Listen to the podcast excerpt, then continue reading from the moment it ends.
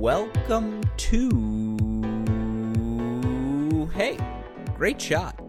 This is the Great Shot Podcast, a Cracked Racquets and Tennis Channel podcast network production. My name is Alex Gruskin.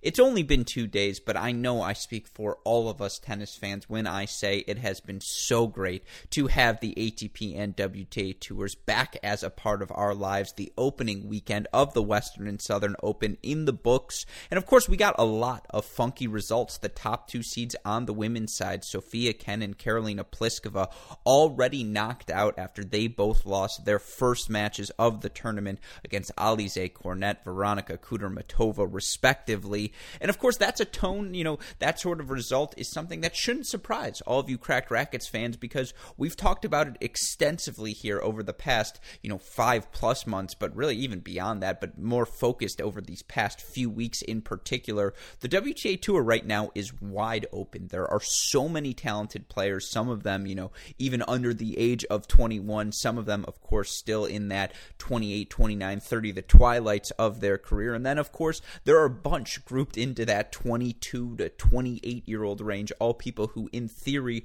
should be at that perfect nexus between their physical primes and that point where mentally they just learn more about the game. They become locked in in a way you just can't early on in your career. And so it's such a fascinating time, of course, to be a fan of women's tennis, to be following the WTA Tour. And we want to get you ready for all of the action in New York, we still don't know exactly what we're going to see. Again, you could legitimately say 50 plus players on the women's side have a shot at making the second week. And then you could also legitimately say maybe 30 players have a, a, real chance at winning the U.S. Open. And obviously, that's a crazy fact when said out loud, but it really is true. And so, you know, we've been doing our best here at Cracked Racquets. We want all of you to be as prepared for New York, as well educated, as well informed as we can make it.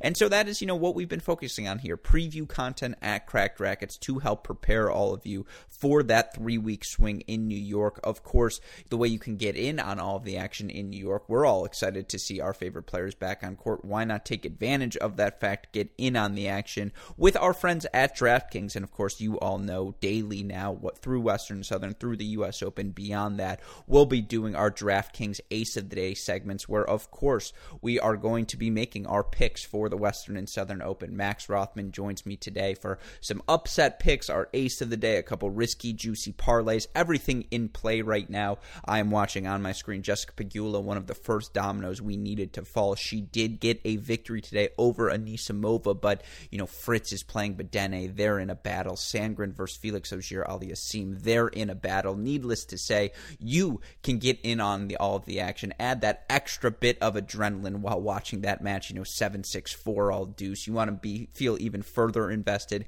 Get in on the action with our friends at DraftKings. Here's how you can do it. You're going to go to DraftKings.com, make your deposit. From there, DraftKings will match your first deposit at 20% up to 500 bucks. So already they're putting a little extra cash in your pocket. But it gets even better, folks, because you're going to make your first bet. And DraftKings is also going to match that with a risk free first bet of up to $500. Just go to dkng.co slash great shot to play. That's dkng.co slash great shot. Deposit bonus is in DK dollars, which have no cash value and must be used on DraftKings. Offer not valid for users physically located in New Hampshire. Eligibility restrictions apply. See DraftKings.com slash sportsbook for details. Gambling problem? Call 1 800 Gambler in New Jersey, West Virginia, Pennsylvania, 1 800 9 with it in Indiana, or 1 800 bet off in Iowa. And again, to get in on all of the action, just go to dkng.co slash great shot to play. We've got a lot of fun stuff planned for this U.S. Open for this three week stretch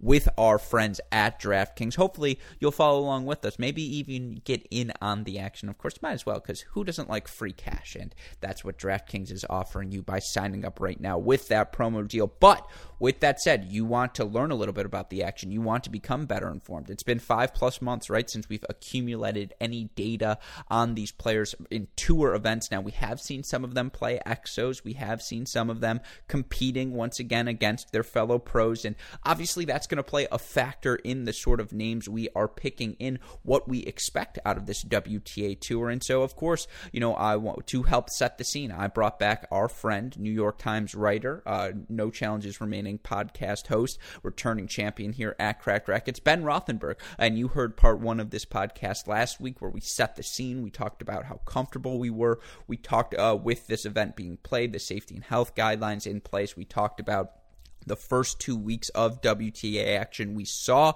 in August. Now it's time to talk about New York. And in this portion of the podcast, we're going to get into our three most interesting WTA players uh, to watch in New York. And of course, we take very different paths, Ben and I. That's why I always enjoy having him on the show. We think differently about things, and yet I, I, will speak for me. I respect the way he thinks about it. I like to think he also respects the way I t- think about it. So it's really fun to hear that contrast of opinions about the names we are watching most closely. But folks, I think you're all going to really enjoy these names because some of them are the ones you expect the Osakas, the Serena of the worlds. Some of them are the names I have been harping on over and over again these past few weeks. Hint, hint, Diana Yastremska, Aryna Sabalenka, and then a couple of other fun ones thrown in there as well. So, really, an extensive preview for all of you listeners on what to expect from the women's side.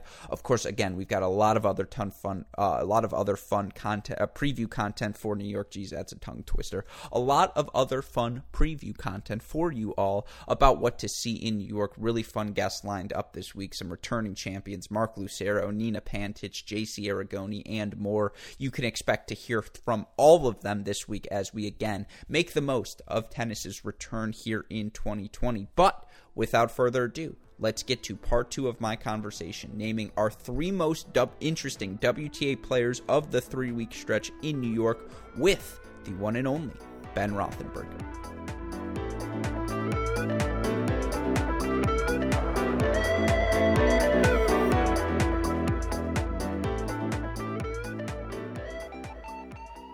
We're about to be treated to three weeks of exceptional tennis. So many of the top 150 players in the world coming to New York to participate again in this Western and Southern and U.S. Open three week swing. And I gave you a task. I texted you and said, hey, three most interesting players, uh, three most interesting WTA players during this three week stretch in New York. And what made me smile was you sent me your three names, no hesitation. I believe the text was, oh, blank, blank, and blank, easy and it was just like, yeah, okay, good. You you get the idea. So that's what we want to do today, rather than list the incredible amounts of names. Because again, you look at the well, I guess let's start there. You look at this women's tournament. You look at Western Southern. You look at the U.S. Open, and yes, we're missing names like Barty, like Halep, like Bencic, like Bertens.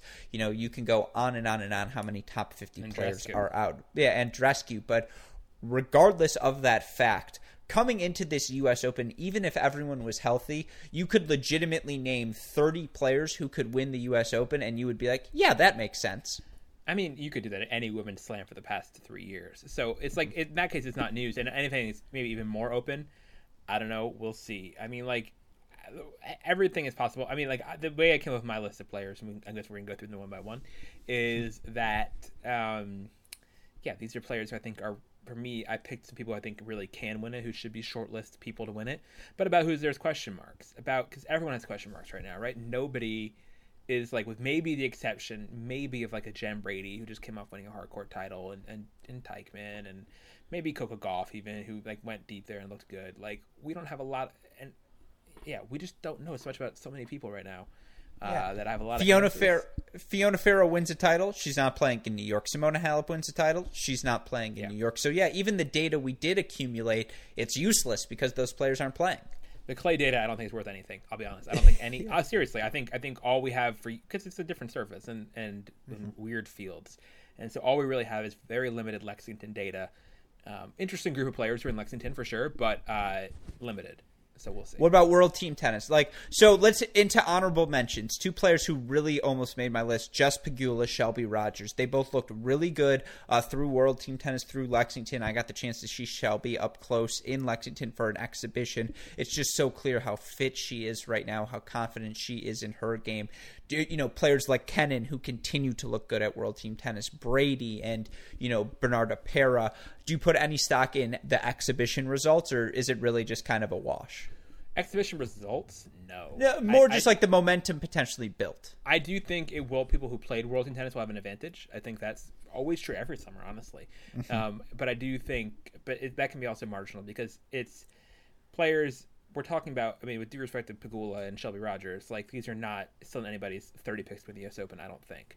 Maybe Shelby sneaks into somebody the end of somebody's 30 eh, because of beating Serena, but I, I still don't see them being really top line or even top paragraph or top page threats to win this mm-hmm. tournament. I so, put them if if you see them in the round of 16, don't be shocked. But I agree with you. I think second yeah, week for them I, I, is yeah. good results. Yeah, and like they they have they have bigger upside than before for sure. Like third round yeah. is solid for them. But that's like. But I'm here to talk about you know you know me. I'm, I'm a trophies mm-hmm. guy, right? We're going to talk about some people some ladies who can win the, the, the, millions of dollars here. Oh, we absolutely are. Well, then, with that in mind, uh, let me quickly get through my honorable mentions. People who missed the list, you tell me what you think about them. I had three people in the always category Karolina Pliskova, Madison Keys, and Sloane Stevens, because you could always talk me into calling them the most intriguing. What is Sloane Stevens right now? Madison Keys, 26 years old. Is she in the prime of her career? Karolina Pliskova, if it's going to happen, it's got to happen soon all honorable mentions. I don't want to be a hater. I would be shocked if Sloane does anything at this tournament. There's she's been terrible in 2020. No, I agree. Terrible. But so, if she like, loses so... first round again, then it's a trend. If she makes a third round here, now I'm seeing between World Team Tennis, between that, signs of life. Okay, signs of life as the upside is like is is, is meager here. Well, it just on, means let's... the process with Kamau is working. It was never going to be a quick six month flip. It means these five months, if she makes a third round, it means whatever process they're into worked for me. Again, and again this is why she again, could be most intriguing. And again, I'm not going to rip any player for coming out of core being not great at tennis. Like seriously, I'm not. But Sloane did not look good in, in Lexington. Sloane has not look good it's before. Lexington. Leylah Annie Fernandez dragging her left and right across courts across this continent. I I no hard no on Sloane. The other ones the other ones are fine. All right. Leylah Fernandez, by the way, another honorable mention because yeah. she was rocking and rolling. And that gets me into a category of, you know, I had for my honorable mention players who were breakthrough performers thus far in 2020. I have a I long say, honorable mention. I, I, love I love these categories because you sent me something like this is premise like okay, name three players. Wow, for Gruskin, this is a pretty unconvoluted format. Okay, pick three players. Yes, he's like, well, here's my subcategory of honorable mentions of this kind. Here's a different flavor of honorable mentions. Here comes a fourth kind of honorable mentions. I never change. Never change. Hey, if you don't like the rules, make the rules. That's what I always say. Yeah. Uh, no, so my breakthrough performers who just had enough momentum in 2020 that I'm intrigued about them. Not enough to spend the full, you know, however long we end up going. Uh, we'll see if who the Capitals end up getting swept and we have to be interrupted. Uh, but you know, my list of breakthrough performers who deserve mention: Leylah Fernandez on that list, Marie Bouzkova, who I, I was ready to declare U.S. Open favorite after her win over Jo Konta. She's looked that good to me all year long. Uh, Bouzkova on my list as or on my honorable mention. Jennifer Brady honorable mention, but I've talked about her enough. Ons Jabeur just because why wouldn't you think she's the most interesting? She's always interesting. Um, two other names who were just really really good, both top 15 players in the race to Shenzhen, which again through 10 weeks, grain of salt, but still worth noting. Uh, Ekaterina Alexandrova who looked mm. really good this like year, and then Elena. I still don't know how to pronounce your last name, Rybakina. Uh, four, fi- yeah yeah, four finals for her this year. You could talk about her for sure. You know, there I have one more player on that list, but I know you already have them, so they're all interesting, right? You well, could. I have one CC. honorable mention. I don't know Ooh, that I, I can name. If we're, now, now that we're doing these, I'll throw in one more person uh, who's like, and I, I don't know if she's in your top three or not. So apologies if she is, and this screws up your whole flow. But my honorable mention is going to be Kim Clijsters. Um, not in my honorable mention because okay good uh, because uh, fun to watch. Ultimate, yeah. ultimate, ultimate wild card Kim Clijsters, right? So yeah. I, ho- I hope that's what that's that's how I took this assignment. I'm not making the rules, but trying to follow your ever changing rules. I do think that like Clijsters, you know, was out there really, you know, really beating down some some people in uh, West Virginia, right? Mm-hmm. And still looking really good, playing much more aggressive tennis than we used to see from her. I, you know, I'm willing to bet she doesn't really believe in her ability to outrun or outcondition people the way she used to in her prime. And so now she's out here just hitting people off the court, and it's cool to see. And like we've seen her come into slams pretty cold before and do big things at those slams, right? Her whole mm-hmm. Kim 3.0 part of her career, uh, which was the the later 2009 through retirement part, basically, um, was was about really being a part timer and picking spots and getting to number one doing that and winning three slams doing that. So like she absolutely can do that. So she's somebody who no one's gonna want to play. She's someone who has a lot of attention on her at the U.S. Open. I think she's like the perfect kind of top line wild card here. No, I completely agree with you, and um, she falls into that category. I just pride myself a hipster, so it'd be too obvious if I put Kim Clijsters. Less obvious if I put someone like you know Elena Rybakina, right? So that's off the beaten path. Um, but no, I completely agree with everything you said. She's someone who, if healthy, and she's dealing with an ab strain, right? But if healthy, you see her in the fourth week of the U.S. Open. Honestly, that would shock me. If I just I don't the- see it. But if you see her in the fourth week of the U.S. Open, something has happened with the U.S. Open. We need to investigate that. Okay, fourth. I week. agree. Fair she enough. is playing doubles with Hailey Baptiste. Oh, I meant second week. Thank you, fourth round. Um, but she is playing doubles with Hailey Baptiste, so Oh, that's, that's gonna be pretty cool. That's cool. Yeah, That's cool. Very, I like very, very Baptiste a lot. cool. So yeah, um, I think they belong in that category. I also have, I have more names. I'm going to throw them out, but I can't get through a pod without saying CiCi Bellis because I'm always interested to see if healthy she still has Grand Slam upside to me. And I know I'm crazy, but there are some hills I won't die on. Can I say something with with with, with all due love and affection? You are such a homer. You I'm like such a American homer. woman. I'm such a homer.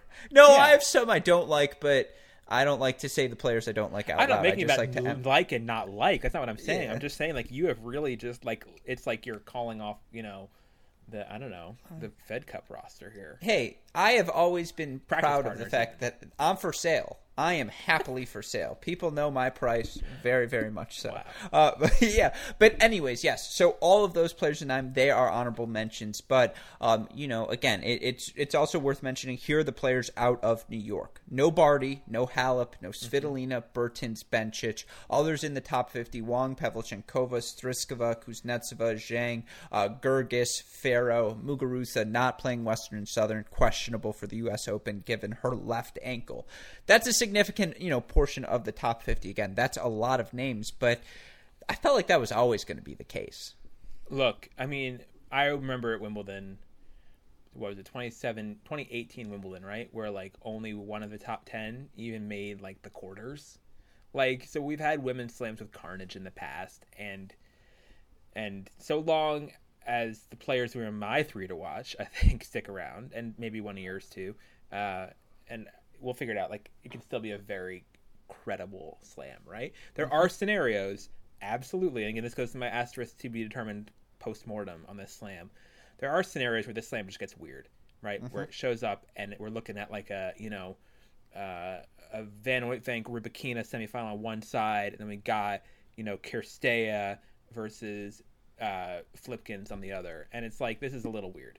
Like, Yeah. fair enough, credit to them. You did you won your five matches, but this is weird. This doesn't feel like a slam. If we get there, we can call it what it is when we get there.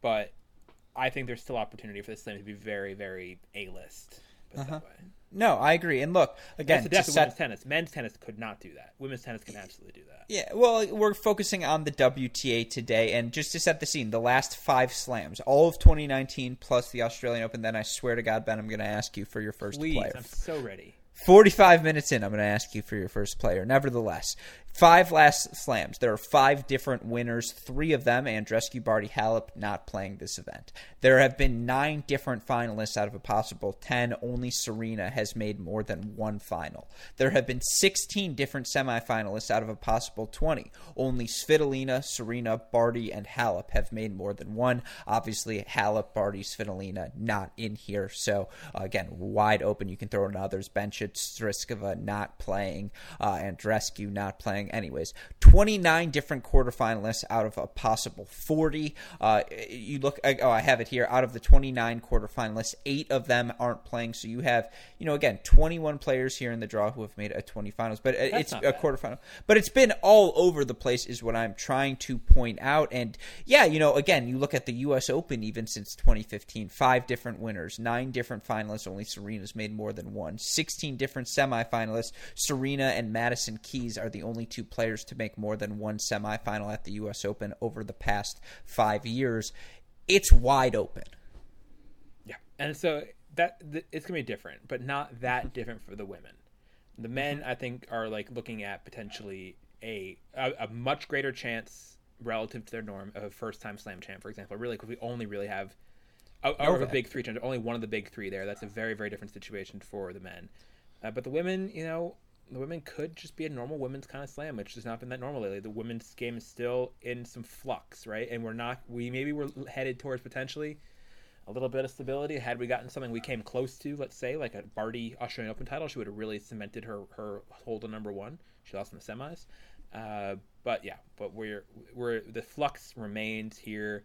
Everything's gonna be unsettled this year. I'm not gonna have I'm not gonna read too much into any of that happens on either draw of these two slams this year, French and U.S. Open, into the future. Um, especially if something weird happens but we'll see. Let, let's get to our picks. It's been, it's been Yeah. 40, 40 something minutes here. Let's Yes, exactly. Well, then, with that in mind, I said, give me your three most interesting WTA players. Let's start with number one on your list. Who is the player you are singularly most interested in watching play during this two weeks in New York?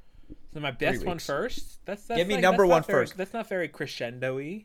Oh, we waited 45 minutes. Now we're ready to drop the we're starting. We waited 45 minutes to screw it up. Okay, fine. Here we go. So Okay, my- no, no, no, then. Give me number three. Give me number Thank three. you. Much better. slow Number three is Sofia Kenin. Right? Okay. Who is still uh, is is the first player uh, to be carrying a perfect record at slams uh, into August since Serena Williams in 2015. Right? Nobody's had a calendar slam bit going on this long. Uh, since Serena Williams, so very impressive from Kenin right away. Obviously, she got some help there from the slams being canceled, da da da. But yeah, it's t- details. So Kenin, uh, the hardcourt champ, also won a tournament in uh, in France, indoor tournament, small. I think Lyon. Right before the of those smaller. cancellation. Yep. Yeah, right before the right before cancellation. So data on her is, is good for she's a top five player. People forget that. Um, and she's somebody who loves playing at the U.S. Open and loves New York and loves being loves playing for America and being an American. She's got that real hunger for that. So she's absolutely a real shortlist favorite disruptor, and she's gonna have some space. It's the other thing with these these players. Like the tough thing about WTA for the players who win slams nowadays is depth, right? And so now there's a little bit less depth. You're taking out some of the depth. You're gonna have a little bit easier, theoretically easier road for people. A lot of players like in the 140s and rankings getting direct into the slam. It's gonna be a, it's gonna be a softer draw than than usual for people who get lucky with the draw. Earlier, there could be some soft pockets. And Kenin is somebody who uh, has played some. She played Charleston during this warm up, and she's had enough work. Yeah, I think Kenin uh, can really be somebody to be pretty banked on as being an obvious shortlist favorite here. Getting a wild angle of your leg now suddenly over, over the camera, but fair enough. Yes, no, I wanted to give you the full view. I apologize. When I have a point to make, I lift my leg up. I'm like a dog. Um, but no. Um, anyways, to get to your point about you know Sofia Sonia Kenin, um, yes, her breakthrough at the Australian Open felt like a lifetime ago, but it was also just another step in her development. She was always a player with whom there was high expectations. You know, she played her first uh, U.S. Open, I believe, all the way back in 2015 after she won the USTA Girls 18s Nationals event. You know, since there, she's made third round the past three years. You look at what she did last year, uh, first three WTA titles of her career, four finals in total, 49 and 23. You know, a 68% win percentage. Obviously, uh, that's really, really well done. She got to not only play the Elite Trophy event, she ended up playing in the WTA finals a little bit as well. It was a steady progression for her. And then, as you mentioned, she wins her first title on hard court this year. She follows it up with another title indoors. She plays and has, you know, are clearly the best singles player during the World Team Tennis season. And I know take it with a grain of salt, but when you're looking at someone who's progressing like that, that It she's able to keep it up. Yeah, Exactly. For, It's- for, this case, it matters. It, it matters for players who you already know are good. Like I'm gonna I'm gonna take my grains of salt. Again, with Dewar, and I and I love Pegula. I don't mean to pick on her like this. I seriously am a huge Pegula stan since way back. She was on NCR so long ago, like eight, seven, eight years ago. Ride oh, see, and you say forever. I'm easy to buy. You say I'm a stan.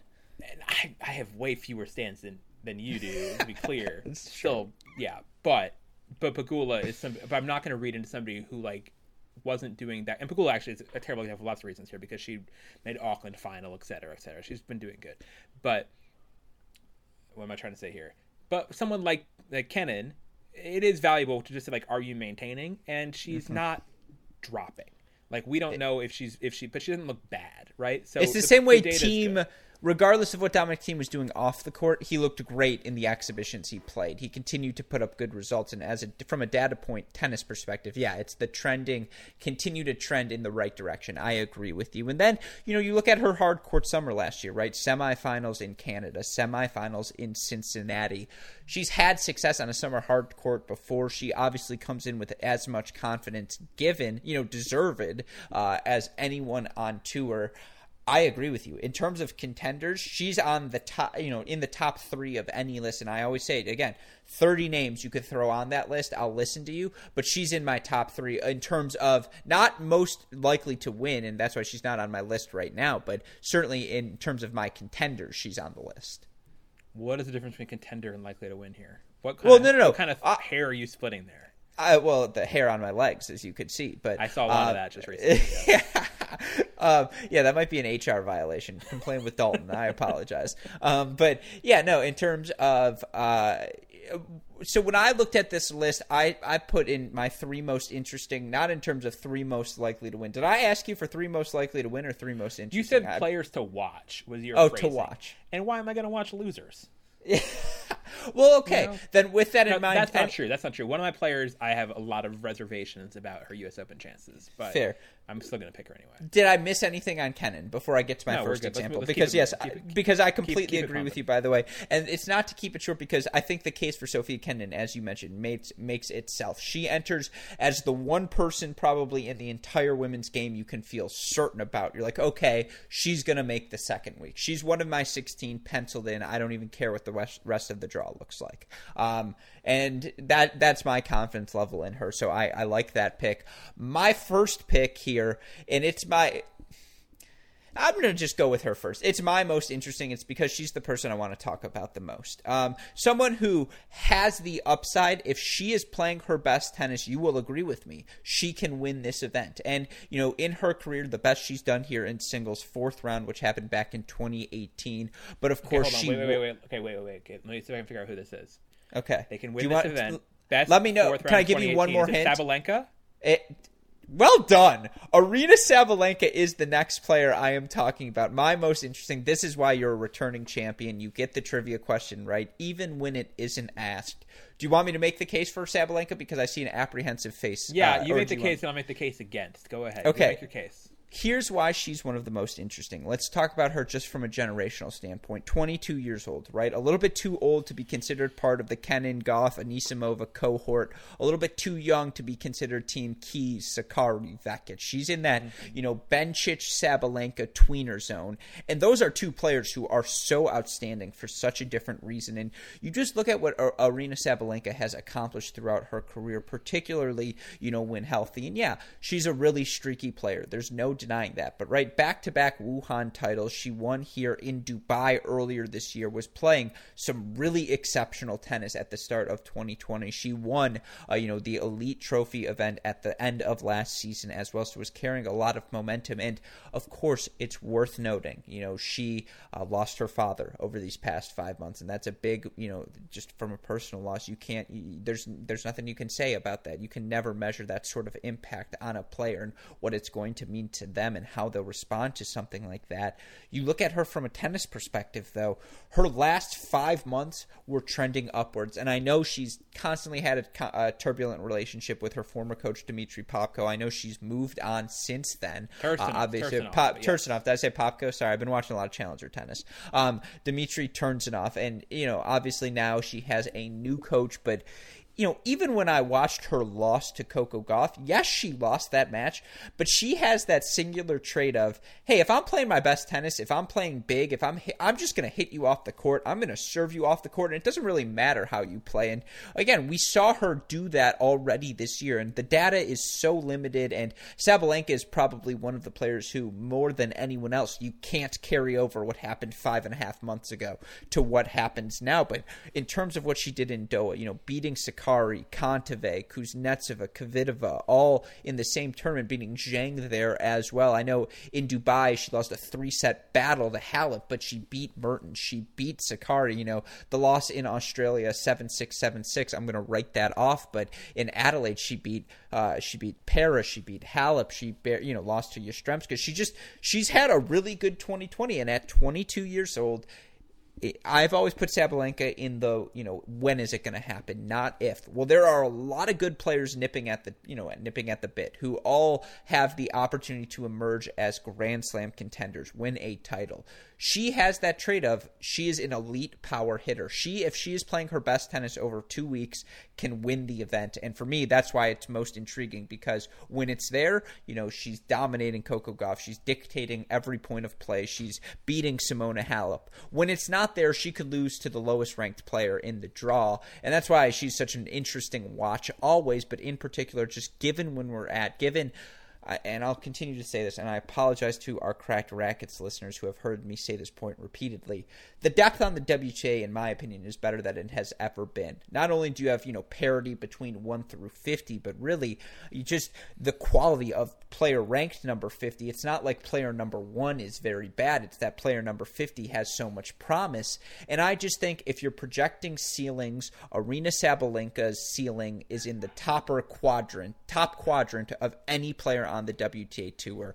That's why she's most oh, interesting oh, her, to me in a wide open field. Her ceiling is very, very high. No dip outs there. But she looked rough, rough, rough, rough, rough against Gauff. It was bad. Was, it was the bad. serve was a disaster. That match was not good, and she got really mentally out toughed by Gauff, who's 16. I was not impressed by Sabalenka in that match. I also have watched Sabalenka disappoint at slam after slam after slam after slam. You mentioned her her best round, fourth round uh, U.S. Open 2018, she's fallen short of her seeding at every slam since then by a good margin. So yeah, I, she's always a wild card. I just I don't see particular momentum for her here, but I, am happy to, to hear enthusiasm for her because I do think the upside is still still big. I just uh, if if if if she does something big at like Cincinnati, quote unquote Cincinnati, then yes, then we'll talk about U.S. Open. I, I could absolutely be convinced, but well, right now the uh, can I can I just it's not there. Let me phrase it like this because I see a lot of her and Zverev to me are in very similar places in their career. They've proven they can do it. It's about well, even Zverev has probably been more consistent than Sabalenka, but last Zverev, la- Zverev's twin is uh, Svitolina. Those are the two parallels. Ooh, That's the first I like that one too. I like that. We'll save that for another time. Um, but I like that for the record. Last six months though of tour play undeniable Aryna Sabalenka on the hard courts had been trending upwards, that she had put up really good results.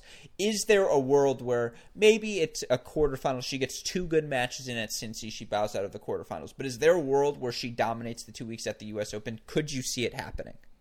Always with her. She's always okay. a WTA long list contender, right? But top 3 mm-hmm. no, not for me which okay. is great. Which is why we have dueling lists here, and I yeah. and we have different people, and you got the picker, and I'm going to pick somebody else. Like, I pick my next person. Yeah, but would you say? Do I get the? Uh, that's the break. That's the mini break, or no? Not a great point. Not Honestly, quite. A I kind of feel like Sabalenka and Lexington. You kind of double faulted by that mini break. I, I, I don't. I, I, feel like it's. I feel like I'm up a break here. First round. I feel like I took this decisively. I mean, I'm not. yeah, lie. I mean, what you did in your first game by picking Kenin is just spinning serves into the body. You were just yeah. going with the routine play, building plus ones for yourself. That was a really solid play. Give me your next play. We're at you know, side now. does. She wins a slam. All right. Uh, my uh, my next pick is a player who I just don't know what to expect from this person, uh, but I think she's hyper relevant always. Uh, is Naomi Osaka, and I, I talk about lack of data, no data. She played no exos. Not really clear that she's been training as much as other players during this time. I don't know because she's not someone who usually always broadcast training and a lot of guesses go into that, but you don't get. She's not signed up for any EXO events. She was a late entry, I think, into Cincinnati. I think right. She took a wild card, so I just don't know what to expect. She's somebody who, again, I want a, a player to watch because like the range of outcomes is very large. Like she could really show up not ready and lose to almost anybody first round. I fully believe that, or she could piece things together and win the slam. So a little bit like your Sabalenka pick, um, but more proven upside. I think like Osaka has um, has has uh, is, is, one to watch. I'm just super curious to hear what she what she does, what she says. She's had a very interesting quarantine or pandemic period going going all the way to Minnesota to protest during the George Floyd protests and stuff like that. Like she's had a super interesting 2020, Mm-hmm. and I'm very intrigued to see what kind of player and person emerges in New York after that. So Osaka is my second pick. So thus far, the players we've talked about, and I know WTA rankings makes more sense, but I just want to go with race to Shenzhen because this is the data we have in 2020 accumulated. Sofia Kenin, number one in the race to Shenzhen, makes a lot of sense. Uh, Aryna Sabalenka, number seven in the race to Shenzhen. Just again to point out, she was playing really well, really well in 2020. You want to guess what Naomi Osaka is? Uh, low. Uh, top Uh, okay, 50. I, or- I, I will guess. Okay, I'm not. Uh, fifty. That's a good guess. 45. Yeah. So she's number 45, and that feels about right. And to be honest, you ask me who's played better over the last six months, Naomi Osaka or Aryna Sabalenka. Oh, Sabalenka for sure, but like, but Sabalenka to me, there's not something like especially interesting about her in this. No, moment. this is me, not like, the- yeah, yeah. No, but sorry, no, no, no. I, I, this was not to make the case either or. This is simply to say I completely agree with your point. We don't know which Naomi Osaka we're going to see. Are we going to see the Naomi Osaka who won back-to-back Grand Slams at the end of 2018 and start of 2019? Someone who now had three plus months to get healthy, to work her way back through all of her troubles, to really get settled with Coach Wim Fissette and sort of, you know, work your way back into your game and make the developments you wanted. It's also, you know, I was on the call with New York Empire coach uh, Luke Jensen who made this point. It's, hey, she has 37 million reasons now to just relax a little bit, to sit back and, again, take pride in the fact that she, you know, there's so many causes outside of the game of tennis that she wants to fight for. And it's- it's such an admirable thing, right? It's so delightful for our sport to have someone so outspoken and so in tune with the current climate and just so uh, personable and just all these different categories. Again, any any sort of uh, Yeah. compliment you want to pay Naomi Osaka. But from a tennis perspective, it's fascinating because, yeah, you're right. If she's serving well, she win. She can win a tournament. Just that serve is that dominant. But what are we going to see from her? Yeah, I, I, I don't. I gotta say, I don't think the 37 million thing is gonna be that relevant for her. She's not a player whose hunger I doubt whatsoever. She's really not. Um, so yeah, I'm, I'm just gonna say discount that point. I understand that's a makes her a talking point too, being the highest paid woman in sports is a big deal. Um, No, not but- to question her motivation. I'm saying she now has the ability these past five months to, you know, dedicate energy to the causes she believes in, and uh, that's not to say that takes away from her motivation on the I'm court. It's simply to whatever you said say Luke Jensen said is what I'm saying. Oh, oh, oh, yes. No, I'm simply to say, you know, now that she has that available to her, we've seen her become an activist, be, use her, you know, her platform to try and do the greatest amount of good. And just simply put, that does take away time from the tennis court. She hasn't. That's just you know. uh, This is not to question her motivation. I think she's going to come out as hungry as ever, and I think she's a world class competitor, as we saw from Serena in Lexington. Even if she's not playing well, she can compete her way to victories. It's just simply to say, to echo your point, no idea what she's going to look like from a tennis perspective because I haven't seen her at all. which makes her for me one to watch. Yeah, I Alex think Gruskin, that's a, your second pick, please. that's a pretty good number two. You're not going to like my second one. Go for it. not at all. Okay, let me guess. Okay, what obscure American have you not named yet? No, Okay. no, no. I'll give Um, you a hint. on. Not Okay, American. Not, not American. But someone you know whose tennis game I have a fond spot for. Uh, it, my category of player. What sort of category of player do I always like? Young players. Yes, okay. Problematic, but immensely talented. Problematic. Yeah. Problematic young player. Who's problematic? But immensely Yastremska? talented. Yastremska is player Okay. number two for me. I, I, I'm all for. I mean, like again, you're picking like classic wild card, like with uh, through your through, through your data of two. These are very similar picks. The Sabalenka Well, I'm trying to balance you out picks. because I wanted I wanted to hit both. I wanted to talk about the contenders, and I knew you nailed them because I agree. Kenin was on my list. Like when I made the preliminary list, Sofia Kenin was number one because she is the story. She right now is the player in the pole position to put together an era and become the prohibitive number one player in tennis. She's just the closest to doing that right now. Like I, I completely agree with every point you made. I can't pick Serena because again, I have I can't I got to be a little bit you know uh, under the radar. I have to be what is it? Uh, what's the term I'm looking for? Hipster. I would I needed what I was gonna say.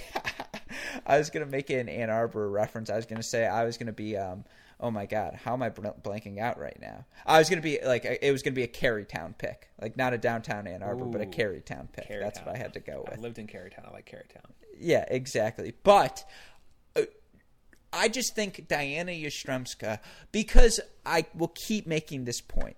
Pick a name out of the hat you could tell me that's your the young player, you know, 23 and under you're most excited about, and I'd be like, oh yeah, I can agree with that. You want to talk about me into Amanda Anisimova ripping off five Grand Slams? I can be into that. You want to talk to me about the Coco Gauff era we're going to experience? I can talk about that. You want to tell me about, you know, list player Iga Swiatek is going to go off and win three titles herself? Like, sure, I can believe that.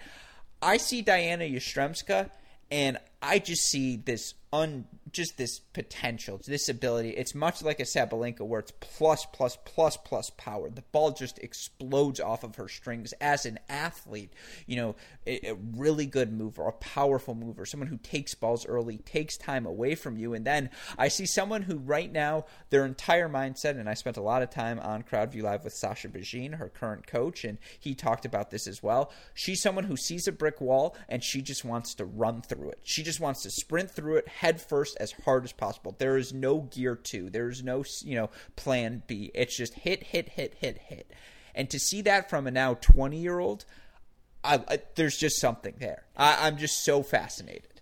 I, I agree with all of that from a tennis how, perspective. How right, but again, it's a similar kind of thing. Less data on Yastremska than on Sabalenka at this point because she's been a little bit less known quantity. But like the slams are not there yet for Yastremska in terms of slam breakthroughs, and we've seen players, you know, even like Wozniacki in her farewell tournament, being able to figure out um, how to disarm that kind of assault rifle that she represents. and we saw her blow match points against Camila Giorgi already as well, which is again another thing where you're looking for data. I saw her do that, uh, you know, multiple times before too. So that's another but, shaky data point. But she's one of those players. Yeah. So what you, I mean, I, the pattern through two picks of yours so far is you're picking players who kind of more or less control their own destiny, right? yeah. players who are going to swing really big and be very potentially very disruptive. Uh, mm-hmm. to players who are you know more potentially quote unquote solid or, or, or favorites. And yeah, Yastremska, Sabalenka, both players don't want to would, would want to to see across the net.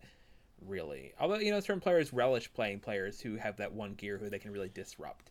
And Sabalenka, eh, well, especially yeah, both of them I think have have a lot of plan Bs to grow. But yeah. yeah, is it possible that in this weird tournament that things click for them? They have a sort of Ostapenko type run.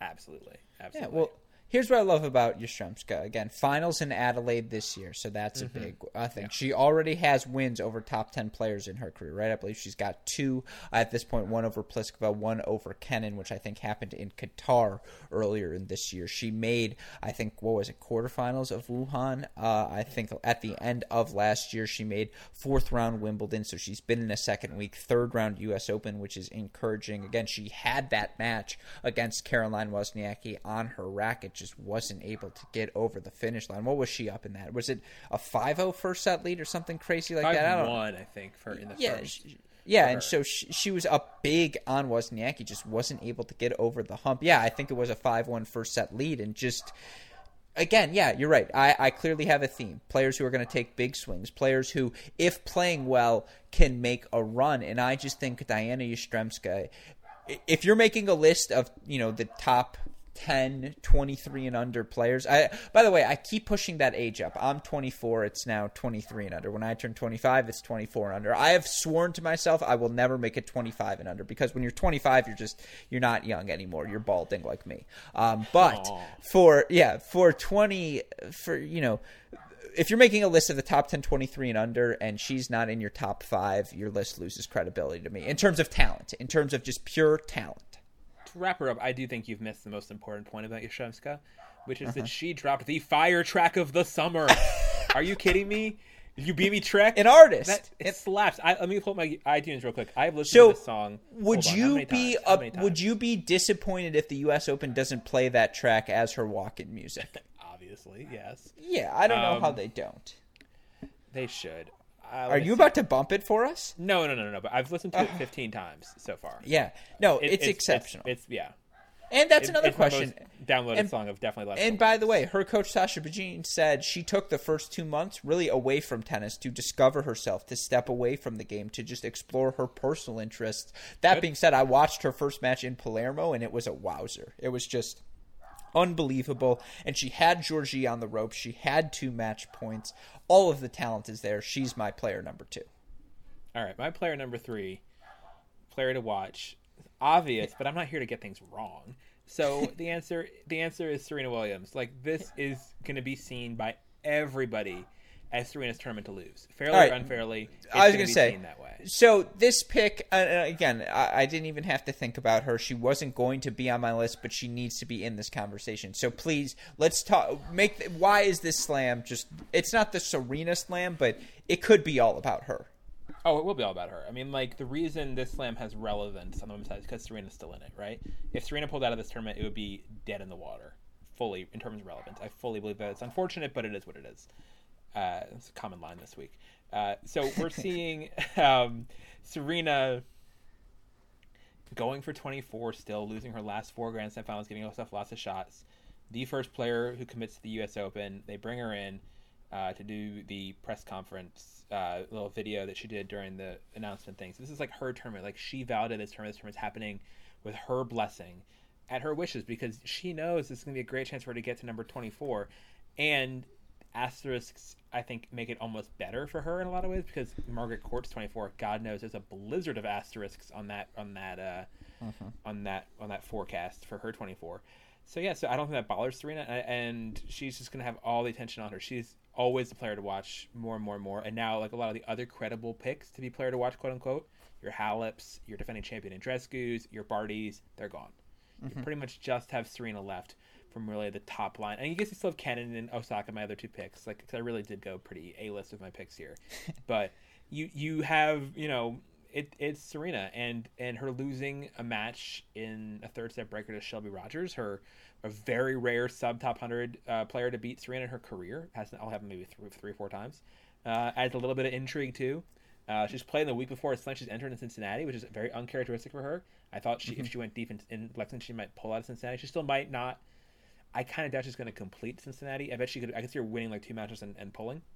Uh, we'll see. I, I think that she is the most relevant player in tennis anytime she's at a tournament, and I, I had to pick her here. This this was a no brainer. So, quick thing on Shelby Rogers. Yes, she was ranked outside the top 100. We can all agree, and I'm not saying you were implying this, but we can all agree she was not an outside the top 100 level of player when she, she matched up well. against She Serena. well. Yeah, and she was finally healthy. Her ranking more a reflection of her missing so much time with injury than her level of play. I just, you know, again, that's just a little thing. I, I feel like, again, yeah, I have a personal stake in Shelby Rogers now that she's come on the podcast, now that I've watched her play so much, uh, you know, gotten the chance to actually now you speak didn't with give her. her Corona. That's that's good. Now, uh, which was a win, despite what that reporter led me to believe I was going to do. Nevertheless, um, yeah, you look at some of the stats for this U.S. Open, given all the certainty. Again, just what we've seen at the U.S. Open since 2015. There have been five different winners. Serena Williams wasn't one of those winners, but she's the only player to have made the finals more than once. She's done it, done it twice. She, her and Keys, the only players to make the semifinals more than once. Keys did it twice. Can you guess how many times Serena's made the semifinals in the past five uh, U.S. Opens? Um, I like this because you actually have a shot Four. at it. Four, of them. Four Yeah, semifinals in the past five years. 18, Yep. 19. She, and she's Yep. 17. She, she just had a baby. Yeah. Exactly. So four in her last four tries. You look at, you know, again, she's the only person in this field. Let's look at there have been 27 different quarterfinalists out of a possible 40 in the last five years. I'm going to go through the list of people who have done it multiple times. Again, you can tell me how you feel about them. Serena's done it four times. She's a contender here. Yes or no? Well, I, I mean, I should have saved that one for last. That should have been the grand reveal. Anyways, uh, you know, uh, Simona Halep, she's done it twice. She's not going to be here. Uh, Roberta Vinci, she's done it twice. She's not going to be here. Sevastova's done it three times. With all due respect, your thoughts on Sevastova in this one? Ooh, interesting. You know, honestly, like I'm so happy you have a take about this. Hold on. I, well, I I'm hope thinking you're like had this face. been like a top 10 players to watch of us, that was an interesting pick because she looked good in she's, Palermo. she's the ultimate under the radar player always. She never one ever Mm-hmm. talks about her, uh, but her U.S. Open results are legit.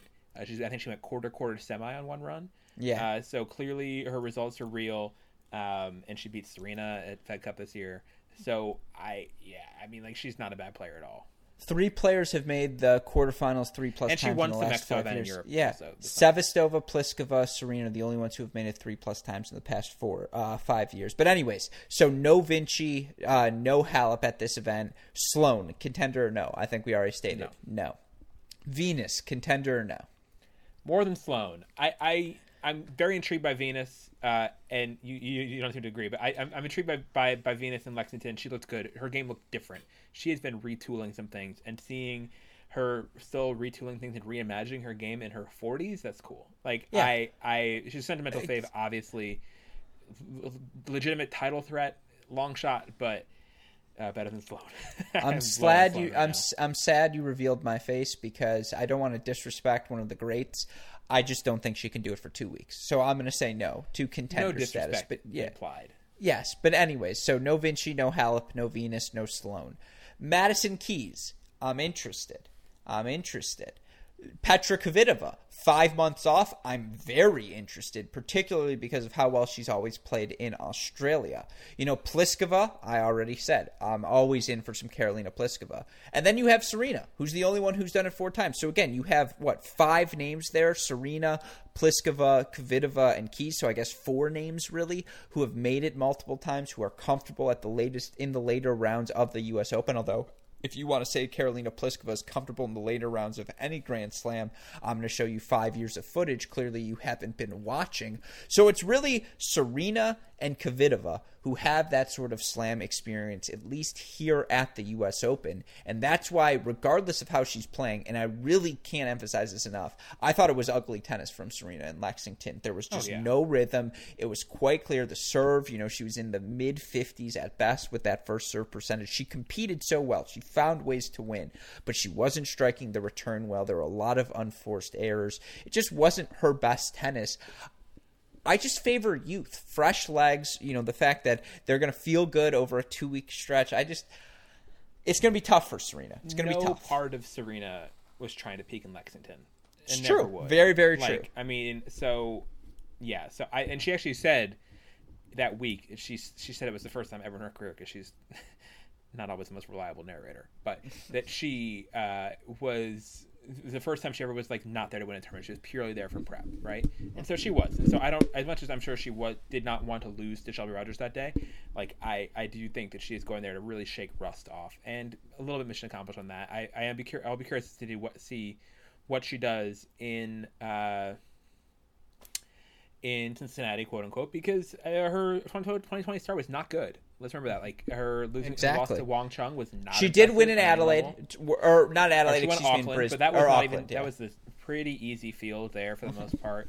Um, not overly wowed by that win, and then yeah, just like pretty shaky in in the U.S. and then really not good in Fed Cup either in in, in Washington State, whatever city that was in in Washington. So. Uh, but she's always the most fascinating. She's always my pick for everything. Serena is is the player to watch forever. I'm, I'm basic that way. So uh, yeah, No, it's fair. your- yeah. It's just worth saying, even with a title, Serena Williams, number 23 in the race to Shenzhen. So even with those results, there have just been players who are playing more, who are playing more frequently. And honestly, just from a strict tennis perspective, not a competitor perspective, not a pedigree perspective, are playing better than Serena. I gotta So- say, I read so little into that race to Shenzhen thing. I Because, know, like, I because there were no tournaments. Like, But I'm just saying, like, who comes in? Who's who's tennis, tennis, tennis? Are you more confident in heading into this? A Jen Brady or Serena Williams? I think I know more what to expect from Jen Brady, but I think Jen Brady has a much lower upside. Like, I mean, the ceiling for Serena is still Serena Williams. Yeah. So, yeah. so yeah. I'm not going to complain. I'm not going to complain. Yeah. I agree with you. Okay, so what's your final pick here? Okay, my final pick is a you pick one because, of course, I couldn't make a final decision. So I have four players for you to pick from. No, no, no. But they're all in similar narrative, similar parts Yeah, of their career. okay. I call them Generation 24 because they're all in that 24. The truth is, one of them's 25, but we're going to let that slide. But they're all in that in between range where, again, like myself, am I next gen? Probably not anymore. But I'm am I established veteran? No, because everyone's still going to look at me and be like, "You were born in 1995. You must be so young." And I'm like, "Please, I was Drake and Josh, not iCarly. I'm actually very old." Um. Anyways, you get to I'm way too old to know the difference between those two eras. those, are the, those are just both younger than me, Nickelodeon, Disney shows, whatever. So Yeah, I, I guess for you it'd be like I'm a Doug fan. Um, I was a Doug fan. Yeah. Yeah, of course. So was I, by the way. I was late, Doug, but I did see a little bit of the tail end. Um, anyways, anyways, anyways. All right, Generation 24. Pick one. Sakkari, Vekic, Kontaveit, Mertens. Your face. That's a great face for you to make. I mean, you're picking like I feel like you're doing. I have a type. Well, I feel like I feel like this whole time, Alex. I feel like you're doing. I feel like we're in different categories of this Oscars, right? I'm going lead actress. You're going supporting here. Like I just don't feel like you're picking top. One. So you don't think any of those players? First of all, I think Aryna Sabalenka is a leading actress. I don't think she's supporting. I think she's the leading actress who like screen time for a leading actress. No, she's Fair like enough. the Colin Farrell, where I don't know what good movie he did, but at some point in his career, he did a really good movie, and then every other movie he's done since is horrible, right? But like he did that one good movie, so you still think really highly of him. Sabalenka has Dubai, right? She she's a better Colin Farrell. Colin Farrell getting dragged. Okay, I um. Colin Farrell's the the Irish okay, one, right? Okay, you yes he is. In Okay. Bruges, great movie. All right, so you said, um, and there's others too, I'm sure, but you said No, have you seen uh what's it called? The one where he's in the telephone booth and Kiefer Sutherland's Oh, on the phone line booth, time. Phone, booth. Yeah, I have not seen that. That's based on the DC Snipers. So I've seen that movie so many times. It's Okay, always hold- on. Yeah. On. Okay, so your list was Kontaveit, Kontaveit, Mertens, Vekic, Sakkari. You don't think any of them? There's no world where any of them emerge as a Grand Slam champion. I didn't say that. I just don't think they're in my. None of them are in my like top ten. You So, called them supporting. I did call them supporting. Well, the, Like, what supporting not- these are not actress? I guess a supporting actress right can now. lead Okay. a. They're not top ten players. So, all right. So But could they be? But could they be? And especially because, and here's why they're on my list. yes. and Okay. So my pick of those four would be Mertens, but interesting. Mertens, I mean, she's had great Grand Slam runs before. She made semis of Australia 2018. She just made that Prague final, uh, so she's the only one of the really deep run clay players who I think is coming over here with any sort of relevance. Uh, she looked really good at the U.S. Open last year. I think she made quarters. I forget who she lost to, but she she destroyed Christian in the fourth. I remember watching that match and just like Mertens was on fire. Um, she's a sleeper pick, and this could be a sleepy tournament. So And she lost to Andreescu in three, by the way. Okay, there you go. So that was a tough match. So I remember that. So yeah, so of those four, like of those four supporters, I, I pick I pick Mertens, and I think Mertens Yeah. definitely can win this tournament. And yes, Kontaveit could win this tournament for sure. Sakkari, a little bit more improvement, but yeah, she can for sure too. She's somebody who's a bit of the opposite of your other two picks, in that like Sakkari is more of a counter player. Like she's she doesn't control her destiny as much, but if things go her way, she can get there. But it, deep rounds of a slam, it's not proven for me what she can do. So TBA. And the fourth one you said was who? Nah, I mean Vekic. Vekic is, has been too erratic for me so Mm-hmm. far in her career. I, I don't see her putting together for seven under this sort of very Yeah. particularly mentally tough tournament. Like this is gonna be like this is gonna be a really like, regardless of who shows up, right? Mm-hmm. Winning a bubble slam with the amount of just like ambient tension that'll be in the air at this tournament it's gonna be really hard. Yeah. Like, and so that's So- kind of why I'm going for some more old chestnut kind of players than some unproven people. I do think that experience and knowing yourself and stability will could potentially count for a lot here with mixed with hunger and i think you're kind of picking people who are in neither category quite so maybe they're in the middle somewhere but maybe maybe Yeah. it's the best of both worlds maybe they have neither of either No, see, Sabalenka, Yastremska, for me, it's a talent standpoint. It's uh, okay. I want to start seeing results from both of you. That's why they're in that category of most interesting to me because they're both players with Grand Slam upside, with immense ceilings, and I just want to see how close can they get to that ceiling uh, during this three week stretch. Elise Mertens, I would argue, at age 24, again, given where we're at in the WTA Tour, you have the Pliskovas, the Haleps, the Muguruzas of the world who are still, you know, riding out their primes. You have these young up and comers, Kenin, Osaka, Bencic, uh, you know, Andreescu, Anisimova, Gauff, just nipping at your heels. And then you have these players ages 24, and, you know, you want to throw Keys and Svitolina with this group as well, who just, their window to win Grand Slams is now, plain and simple. It's it- This is your three year stretch. This is where you need to rack up Grand Slams if you want to in your career. This is what history shows is your window of opportunity before. And I just think for Elise Mertens in particular, last five hard court slam results: semifinal, fourth round, third round, quarterfinal, fourth round, all very promising. that's why i small Mertens sample group. size. mertens was an easy pick from that four i gotta say Yeah. No, But I, and I I'm also fine with think that. But also, you just made a more compelling case for Keys than you did for any of those four. Because, like, I think Keys is somebody who's like right. The clock, like, she's very much in sh- time. Not to be too impatient or too much pressure on her, but kind of like TikTok Madison Keys. Like, come on, Yeah. like, let's get your let's get your slam already. Well, And as I as I said at the beginning. Madison Keys was is always in my most interesting. So that's why I said she was on the list guaranteed, and we didn't need to do it because I That's what gave me completely agree with you. indie like Criterion collection picks. Yeah, gave me today. ma- she's like a does not qualify too obvious pick. She's in the Serena category too. Her Okay, see, Pliskova. I came here to be obvious. I came here to like absolutely. Well, that's why we're a good pair. you need to know, and you're like, here's but here's what you don't need to know. With more your players, fair enough. That's good. enough. Can I make enough. that the tagline of the mini break? Come here to hear what you don't need to know. I feel like that sells. That sells very, very well. Honestly, it's, it's a demographic Yeah. that I'm a definite belonger to. Yeah, No. for sure. um, no, that's look again. Just to finish up on Elise Mertens, uh, you, the one thing you can't replicate is match is match toughness, match experience. She got to play a bunch of matches in Prague, made a final. That's a big win. Yes, it was on clay, but still to be match tough, to get a really tough win over Bouchard, a really tough win over the other Pliskova in the semis. Uh, it, it's just good match toughness. She fought hard in that second set against Halep as well. Um, yeah, I just want to know which in these Generation 24, and yeah, is Keys going to be the person? Is Svitolina? Are those two already the people? You could argue, yes, they are. But I just think one of Sakkari, Vekic, Kontaveit, Mertens, one of them is going to be in the top 10, and I think it's going to be for a while. And I just can't figure out which one it's going to be yet. And I think there's only going to be space for one of them because of how many talented young up and comers there are, because there always needs to be, you know, three spots for the, you know, Kvitova, Halep, Pliskova, Serena, players over 28 quartet. They're always going to keep two or three spots if one of these players, Sakkari, Vekic, Kontaveit, Mertens, are going to make a move, solidify their spot in the top 10, it's got to be probably in the next 18 to 24 months. And I'm just fascinated to see who it's going to be.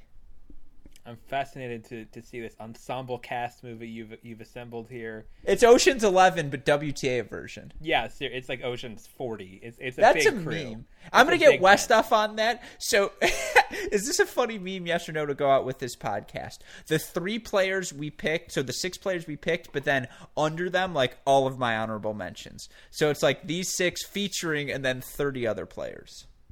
And just like the heads. Or the Ocean 11 poster, and we just put all the names. I'm gonna leave this to your people. I think all of these are good ideas. I'm not gonna weigh in either Uh, way. your face know- I suggests otherwise. I don't know your vision on this, but I think that, like I said, I think that we went about this assignment very different ways because you make the rules. You clearly did it correctly, and I did it wrong. I apologize for not coming up No. with more, So, more if- long shot players. if if you would have been more creative first I, I i do a no no no this is why i kept the rules intentionally vague this is why i didn't want to tell you my list when you said who are your three players because i really liked your three players and i was thinking in my head perfect ben's gonna different- give no, the you three need a name for a movie. Not everyone can be a lead actress, so I got you. I had the leads together. We made something interesting. We just no, different exactly. Parts of the Look. I and when you're on a podcast with Ben Rothenberg, at best you're going to be Matt Damon in Ocean's Eleven. You're going to be a guy who kills a couple of scenes, but George Clooney, Brad Pitt, they're running the show. That's Ben Rothenberg. Those are your comps, by the way. this is as the a first time I've ever been compared to George Clooney. So thank you for that. this is going to make the Twitter rounds. So hopefully this gets into your bio. Uh, once compared to George Clooney and Brad Pitt, the George. I don't change my bio nearly as much as you do. My bio's not Yeah. changed in a while. It probably should. But anyways, I figured we would cover the best of both worlds. So, knowing what you know, Ben, I'm gonna get last thing, and then we will wrap this up. I have some fun you want me to pick a wild card? A more of a wild Eh, card? I- that's what I was gonna say. If you were Yeah. to examine it from my perspective, what's the name on the tip of your tongue? Jabeur. Ooh, okay. She was in my honorable mention, as you heard. Make the case. I thought Jabeur had a real shot at winning Lexington. I mean, Mm-hmm. she was up up doing well against Gauff before she lost that match. When Serena went out of Lexington, I thought Jabeur was my pick to win it. Then she just made Australia Open quarterfinals. I think she's playing pretty well. She came over to the U.S. because she thinks she can do stuff. Right? She was a little reluctant to come over to the U.S. Um, but she's here because she feels like this is can be a moment for her, and like she's feeling feeling herself, feeling feeling ready to go, wanting having real goals of being. Her goal for the year was to play Zhuhai. I mean, obviously Zhuhai has been canceled already, but like she's ambitious more than she ever has been in her career, and I think she has a sense of urgency a lot of players don't have. Uh, Jabeur is more of a uh, a disruptor pick who I think could absolutely do some stuff. If you want a more a more deep cut pick, Jabeur. No, I like that one too. You know, she was top 15 in the WTA race to Shenzhen, which just shows she, everything was clicking for her yep. this year. Win, play, stops. You know, she's in that category, 25 years old, hitting her prime, where the mental side and the physical side begin to match up. And yeah, really exciting player, really difficult game style to play against. Now, you wonder can that game style hold up over two weeks? Is she someone who could just get hit off the court by someone like a Sabalenka, like a Serena? Uh, certainly something to monitor, but I like that pick a bunch. Um, all right, last thing I want to do with you, and then I promise I'll let you go because we're hitting that hour and a half, two hour mark, which we always get to do. But just some fun categories for you down the home oh, stretch because, again, all of these players quarantine together. I know you're someone who will answer a question when I ask it like this. so, you, so let's have some fun.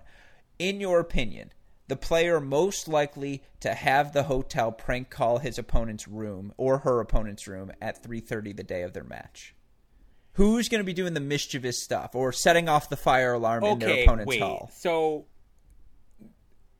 if you're doing it to your opponent, that's like more straight up gamesmanship than mischief. You're like targeting at your. No, opponent. I agree. Who's going to get to that level of gamesmanship? Ooh.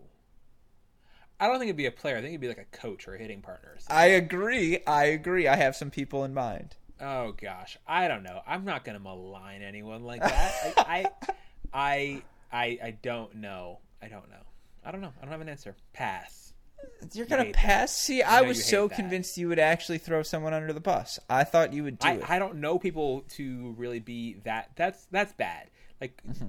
waking up your opponent the night before a match. That's that's not good energy right there. And also, there's nothing about this that really makes you think that you know nothing about this scenario that makes that easier to do than other times. Like, they're playing at the same hotels plenty of times. Like, I mean, Bubble is more whimsical than I think tactical. We'll see. We'll see. That's but fair. what there really could be, absolutely could be, is a diff- I don't know if this comes with a later question. Sorry to skip ahead potentially, but like being a Corona hawk, being like, "Yo, I saw you picking up that Uber Eats. You left the parking lot because the guy got a flat tire. You're out. I get to walk over in the semis." I that's Riley. That happening. That's going to be the Reilly Opelka Award. Sure. Yeah, yeah, he can see a lot from up there. No. yeah, no. And by the way, it's it's the honor system. Um, I agree. Um, all right, most likely to come out of the bubble as the current, as you know, the the social media darling. Right now, it's Ellen Perez, right, who's given us a look at everything that's going on back there. Who's going to lead the three week bubble in quarantine content? Brengle. Brengle.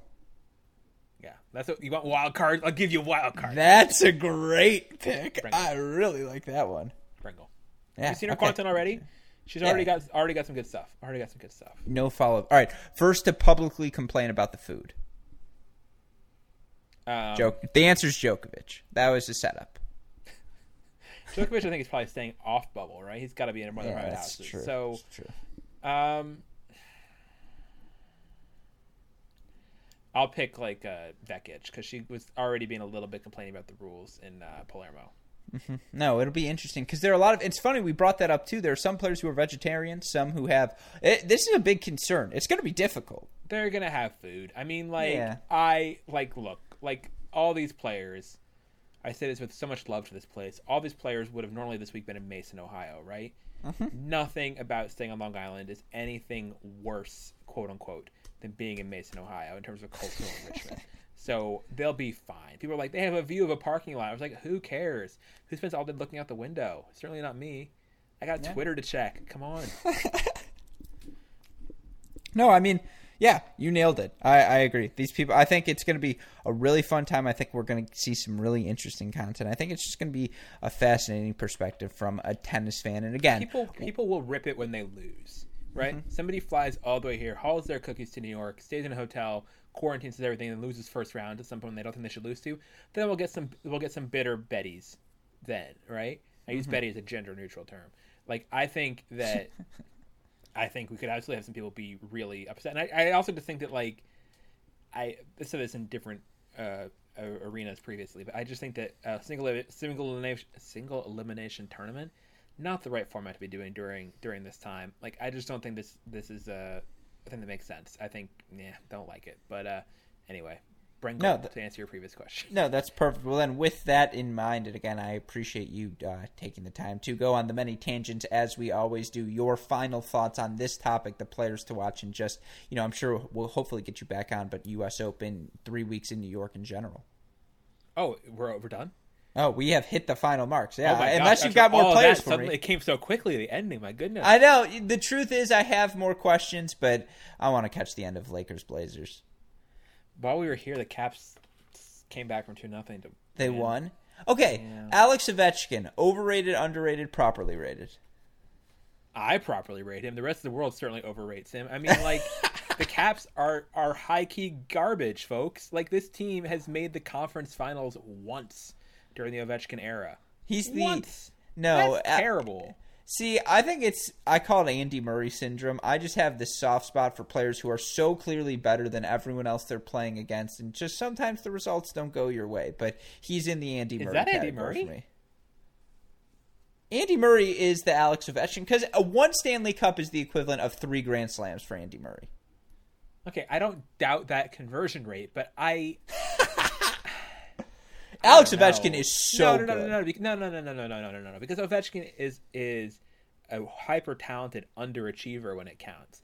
Andy Ooh. Murray is a huge, hardworking overachiever, rising to the moment. Yeah, he's the not truth- losing to inferior players the way Alex Ovechkin is. So I don't Ain't know Alex on this Ovechkin's playoff. team who's like any sort of big three material. I don't know Alex Ovechkin's playoff record. All I can say is his equivalent of achievements in the playoffs is like Murray at the Slams when compared to Murray at the Masters and Ovechkin in the regular season. You're like these guys. If you take the Masters and everything else, the regular season, they were clearly right as right, good right, as right. But I- but anyone I to fully- ever but do I, it. this is me as a Murray boy here, and you know you should be too. Is that I I, thought that like I don't Murray ever man, but. Murray like failing to rise to the occasion at the majors being what's happening. He's running into better players. I don't remember that for Ovechkin either. I guess is what I'm No, saying. No, Ovechkin. Ovechkin does. Ovechkin Okay. like will repeatedly lose to the team. Just underperforms its seeding every time. Well, then I apologize to Andy Murray. All right, one more bonus question for you because I just always think this is a fun question. Yeah. So uh, this is something we talk about with when I'm in people's because I just like to hear this is a nice icebreaker at to sports fan. If you could have any sporting event, you know, any player, any team you root for, win a respective championship in their respective sport, what would it be right now? Like for me, there are there are three things that are well depends on the given day, but I can say definitively tied for first an Andy Murray Grand Slam singles title and a Michigan men's tennis national championship. Those two, and then the Lions winning a Super Bowl is honestly tied with that, but uh, it's close. I mean, if Michigan men's tennis won the national title, I get goosebumps just thinking about it. I would be on top of the world. Everyone would have to come kiss the ring. It would just be the greatest thing. But you know, uh, so that's number one for me. What's number one for you? This is a very easy question. I've been a Flyers fan for a long time, and um, I really want them to win at some point before I die. It's very much. I mean, they, they've come so close. They're the opposite. Of the, part of my dream for the Caps is the Caps are like everything the Flyers aren't. The Caps, but the Flyers have been like perennial. They've made the. I said eventually made the conference finals once in his career, right? Which is true. Flyers have made the conference finals gosh probably like six times in the last 20 years something like that. So that's like perennially like relevant team Yeah. but never really getting there. It might be a little high. I'm not sure if it's actually it might be like five but um yeah they deserve a lot better than they've gotten. And they've been mediocre for the last eight years or so but suddenly they're very good and them doing this in this dark time would give me a lot of hope.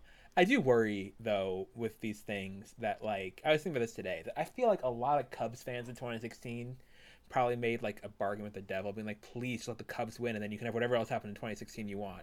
And Uh-huh. that didn't work out so well. So I, I, I, I'm, I'm Same with Cavs fans, by the way.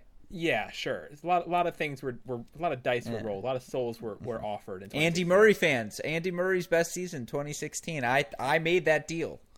So all of that is yeah. So it's the F- Flyers and my main sporting allegiance. Honestly, like I my my tennis fandom really, and I, I mean this has really mellowed a lot. Being a journalist of the sport, um, still obviously players who are still around who I rooted for back when I was a fan, but it's it's less passionate. I I. I I do want to see Serena get 24 at some point. I do. I, I, I especially making the four finals. That's just that's just rough uh, to to not get there. To being so close to everything she's been through in the last several years. So it doesn't need to be now or whenever, but like I would like to see her get 25 at some point or 20, even 24. I don't really care about 25, but 24 would be good. And uh, yeah, but it's it's the Flyers. That that's that's not close. Like I I um, I'm very happy they're still in it. They're they're very impressive so far this year. It's gonna be a really weird time to win a, a championship that you've been waiting for for your whole life. Obviously, in front of no fans, no parade, none of that. But uh, I would be very happy. So that's, that's always my always my answer. It is stupid how much happier my life would be if they won if they won a Stanley Cup. Like it's really embarrassing.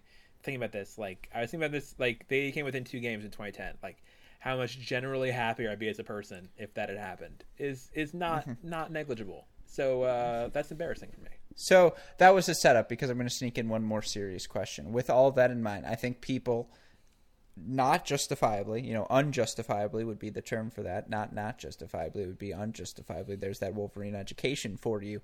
Uh, Okay. They sometimes malign you and say Ben Rothenberg is rooting for tennis not to happen. He wants World Team Tennis to fail. He wants to see COVID, you know, be- get the better of these events. And obviously, I am not maligning you. I know you don't think that way. But given your response to this Flyers run, given the way all of us are feeling as tennis fans, how are you balancing your apprehension towards hosting these events versus the safety and health measures you see in place versus the joy as just a human you get from having sports back in your life? Uh, that's a good question. I think that it's a case by case basis. Like I agree. I, I don't think that the I think what hockey is doing has been really smart on a lot of levels. It's really the only sport I've been watching consistently during this time. I think um, basketball just belongs in that category too because they've both really secured their bubbles. They're yeah, so they're doing really pure hard bubbles. Basketball, their issue, which is less of an issue, it's hard to blame them because when they made the decision, but they're in a real Yeah. hot spot in Orlando, whereas the U.S. had the really wise decision to go to Canada to get mm-hmm. out of the U.S. and its mismanagement of this whole thing. So I have a lot of faith in the NHL for doing the right thing there, and and being outside the U.S. I think is big. And uh, NBA gets second place by dis, not that close to second place, but second place for being in Florida and doing the same thing well. Um, but they also still play this kind of like they could have I don't know they, they- a little too much regular season for me in the bubble. I, I do not think baseball is the right thing at all. I mean, baseball is, is a mess. Still playing like still doing full travel and stuff. I don't like it. Um, tennis tours, I think it's the wrong idea. Like I, um, I just don't think the sport can be nomadic. I think all the things which were tennis strengths, coming from everywhere, going everywhere, being for everyone all the time, I think becomes a huge liability during during a pandemic. And I think they really have had a lack of imagination to try to restructure the tour and do it some like having Cincinnati be in New York is the one concession they've made to this, the only one this whole time really. And there could have been so much more of that, so much more consolidation going on in tennis, and even just for 2021, start talking about it now. Be like, hey, we're gonna go to um, Australia. We're gonna hold uh, every tournament that's normally in the first two months of the year will be in Australia. So we're talking about your Dohas, your Dubai's, your uh, Rotterdams, your entire Golden Spring South America. Everything will be in South will be in Australia. Like do that now. Like make those choices. Be bold. Tennis's tennis's lack of leadership and unified commissioner anything really makes that rough. Makes it really ill-equipped. Uh, uh, World Team Tennis. Um, I had a good idea. Their bubble was very porous compared to the NHL NBA. Can't really call it a bubble. People are coming in and out of the bubble all the time. Uh, I, from what I hear, more than just Danielle Collins was leaving the site on a somewhat regular basis. Other people coming in to be guests, mixing with players. Players are in the same place with regular hotel guests, so it's like not really they're not on their own island per se, like the NHL and NBA players. I think have really achieved. Um, and I have some questions from other people who've been there about the sort of you know credibility of their testing. So I I don't know. I, I'm not overly impressed. I'm not rooting for them to fail, but I'm also not like singing from the mountaintops. And also, again, with tennis, which is me be, ripping tennis, which is which obviously I love, but like, okay, you do all of this and you get a World Team Tennis season. Like, congratulations. like, it's it, where where you put the U.S. Open at a, a huge amount of risk by having these play, cluster of players here. Had that gone wrong, uh, and it didn't in the end. But had it gone wrong, you know, it could have derailed the whole lot of season. And and Yeah. the Atlanta EXO playing on after having a positive test there, I didn't like that at all. Uh, Even if no other people tested positive that we know of, like I don't know. I I just and I also just like I'm not.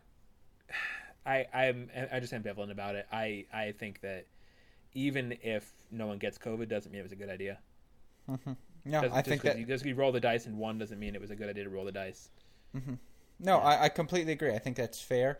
Thank the Lords we haven't had any negative, you know, big outbreaks from Palermo, from Prague, from Lexington, from World Team Tennis that we know of, and that's a major win. But you're absolutely right. All of these people are at risk by entering this huge bubble in New York, and you know it, the difference is why are they doing the U.S. Open? There are uh, over a hundred million reasons why, right? That that's what this comes down to. Yeah, yeah, and and the U.S. Open is the one where like really like you have to think risk reward, right? Yeah. And the reward for the U.S. Open is big.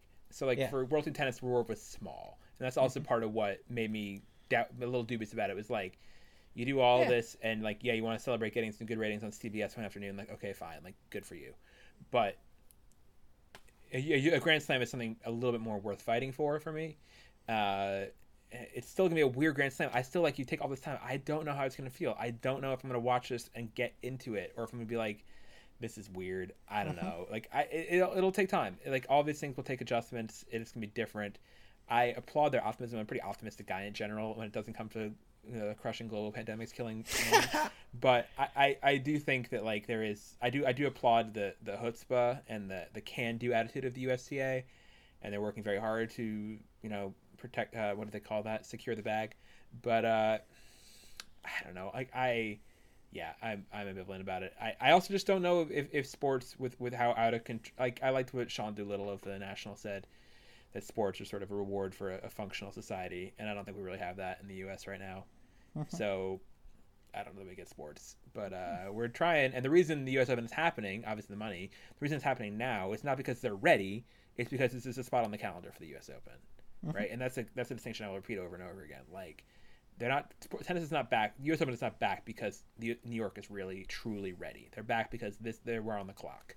Mm-hmm. And that part makes me uncomfortable too. And the French Open still having tons of fans coming in their scenarios is insane and I hope that changes too. The fans thing that's another thing that bugged me about World Tennis was the fans thing. Mm-hmm. Like, just like don't risk the public's well being mm-hmm. for your tennis event. Don't do that. That's just not defensible to me.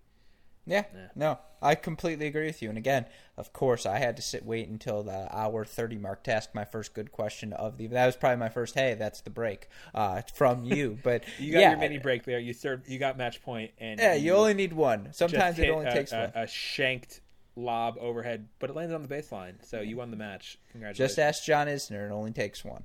Um, yeah, I, I completely agree with you. It's it's such a catch twenty two because I agree.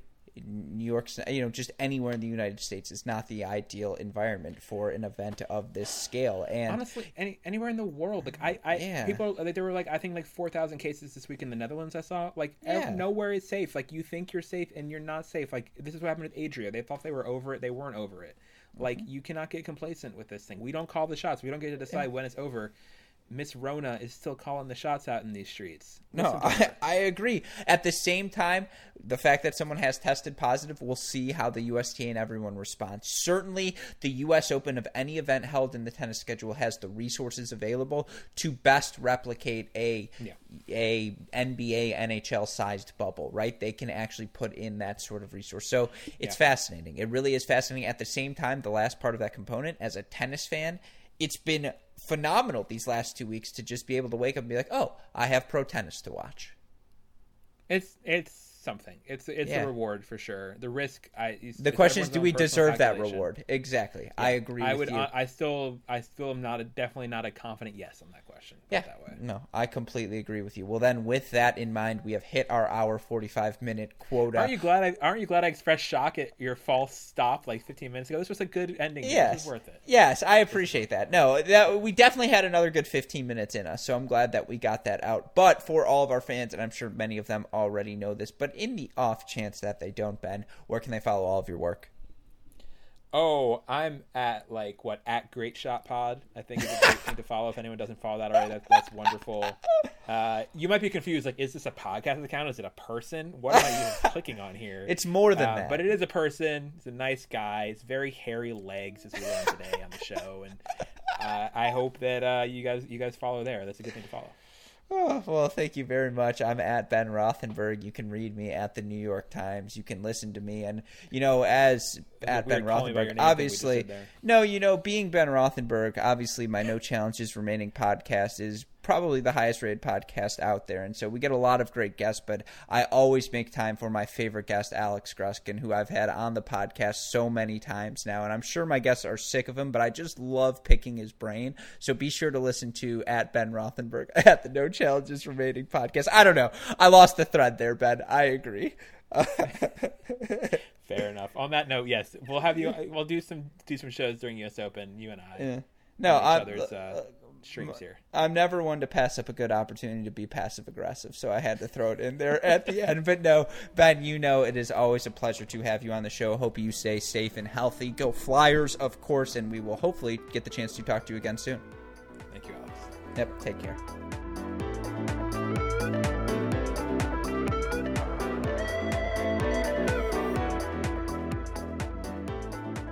Hope all of you enjoyed my conversation with Ben Rothenberg. And of course, a huge thank you to Ben for taking the time to come on the podcast, chat with us. It's always so great to get the chance to pick his brain, you know, hear what he's thinking is going to happen in New York. And of course, all of us are wondering, right? It's been, what, five plus months since we've seen our favorite players compete in tour level events now. Certainly, we've gotten to see some of them in the Exo circuit, and we've talked about it at length, but those players who are match tough, those players who are match fit as well, you would think they'd have a distinct advantage heading into this event. And so, you know, clearly this is a, a really, really fun time in New York for the men, even for the, you know, in particular for the women, but uh, even for the men as well. Just a lot of uncertainty. And as a tennis fan, I think given the reign of Serena, given the reign of the big three, big four we've seen these past couple of years, I think I can say I speak for all of us when I say that parity, that uncertainty is something we can all look forward to as tennis fans. So, again, a huge shout out to Ben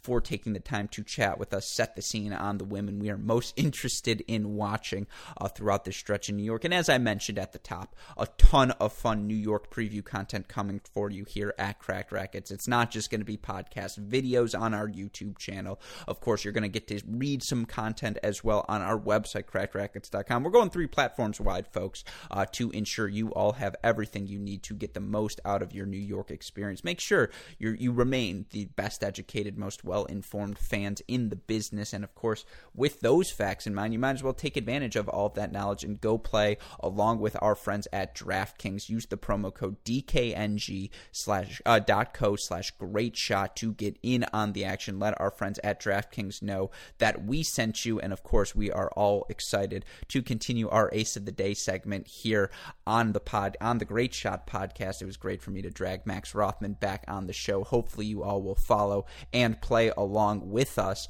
Uh, but again, a huge shout out to our super producers, Max Fligner and Daniel Westoff, for the of an editing job they do day in, day out. We are going to keep them busy for sure. Uh, a huge shout out to our Patreon subscribers for all you do as well to support us. It's why we're able to do this here day in, day out at Cracked Racquets.